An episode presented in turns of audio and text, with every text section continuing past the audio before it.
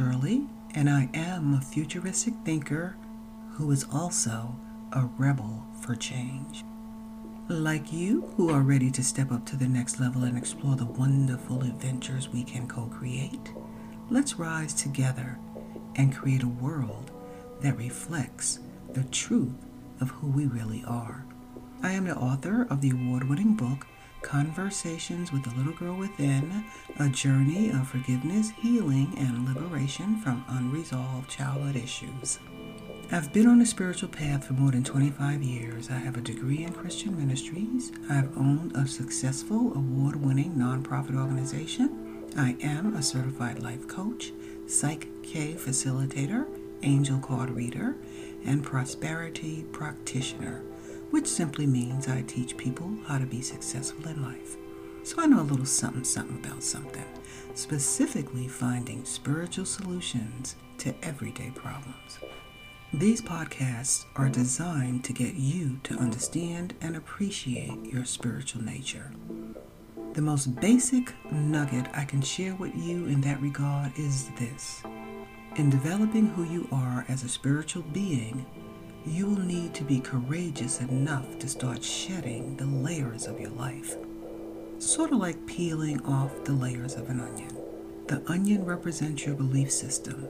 The layers represent aspects of the faulty thoughts and behaviors that you've held onto while managing your life. The residual effects of holding on to those faulty thoughts and behaviors are what contribute to the challenging life issues you struggle with every day. Whether those issues pertain to your health, your financial situation, substance abuse, unhealthy relationships, or emotional issues, it doesn't matter. Simply put, you must delve deep into your inner core and deal with the accumulation of the negative attributes of your personal human existence. In doing so, you will begin to understand why you do the things you do, especially when you think no one is looking. You will learn, more importantly, what is motivating you. Being spiritual is about dealing with painful childhood memories that may have left you bitter and angry, or for some people, wrestling with feelings of being unworthy of whatever it's about forgiving yourself for your human errors and overcoming the stinking thinking you feel about people that don't look like you on the outside. It's about dealing with what you are secretly afraid of.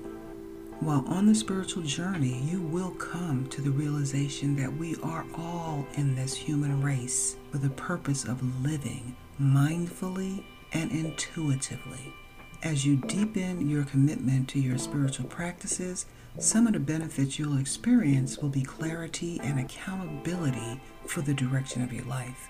You will become more attentive to your day to day activities, thoughts, and conduct.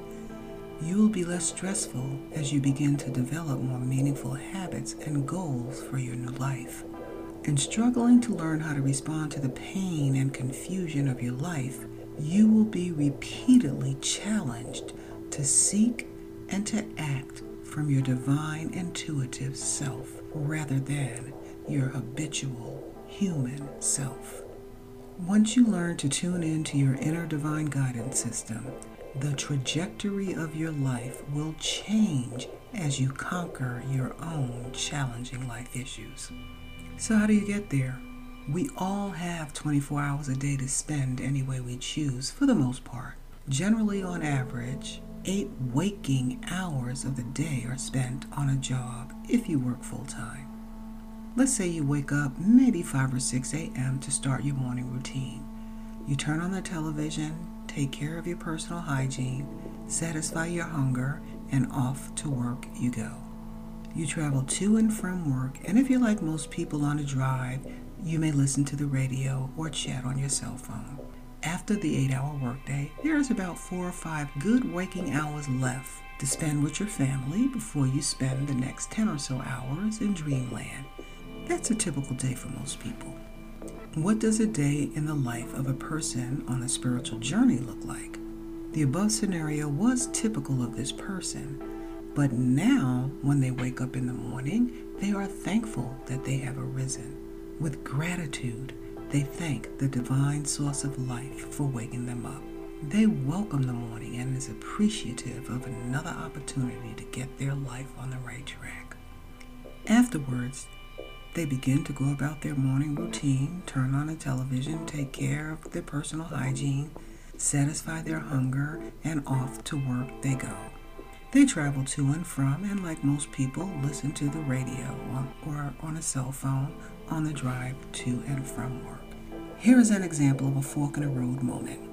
When they wake up in the morning and turn on the television, they don't tune in to mainstream media they recognize that they have an obligation to protect their soul from that negative energy. They know that they have to be mindful of and control their eye gates, what they view, and their ear gates, what they listen to. Their aim is to build themselves up on their most holy faith. They are deliberate and mindful of the content they feed their soul because, again, they know that it will impact their spiritual transformation. So instead of viewing constantly negative news or booty everywhere television the first thing in the morning, they exercise their options to switch instead to Gaia television or listen to spiritually uplifting music or positive, compelling messages or even take a few moments to meditate, pray, or journal before heading out to begin their eight hour workday. On the drive to work, instead of idle conversations on the cell phone, they opt to listen to a motivating audiobook or spiritually uplifting music again as they ruminate on the positive flow of life. So when they arrive at work, they're energized and fortified. On the way into their workplace, they run into their not on the spiritual path coworker who is already grumpy before the workday begins. What's the difference in these two scenarios? One person feeds on soul food. They wisely spend the seconds and minutes of their waking hours connecting to the source of their life. The grumpy person is still struggling with challenging life issues simply because they are unaware of the latent potential that lies dormant within them. They have been ignoring the spiritual voice that's been stirring in the depths of their soul, calling them to wake up. Their heart is closed off from the source of life because of the bitterness and anger they have accumulated over the years as a result of a dysfunctional life. You can begin to consistently manifest the best qualities of your personality by systematically implementing a few simple spiritual practices. Always remember that you are a divine original. Stop trying to be a copy of the world around you. Let your light shine, follow your path, and dance to the beat of a different drummer. I hope these podcasts are helpful in you growing in awareness and in discovering your true nature. Email me at aspireme2.0 at gmail.com and let me know how you are progressing on your journey of spiritual transformation. Thank you for listening. Namaste.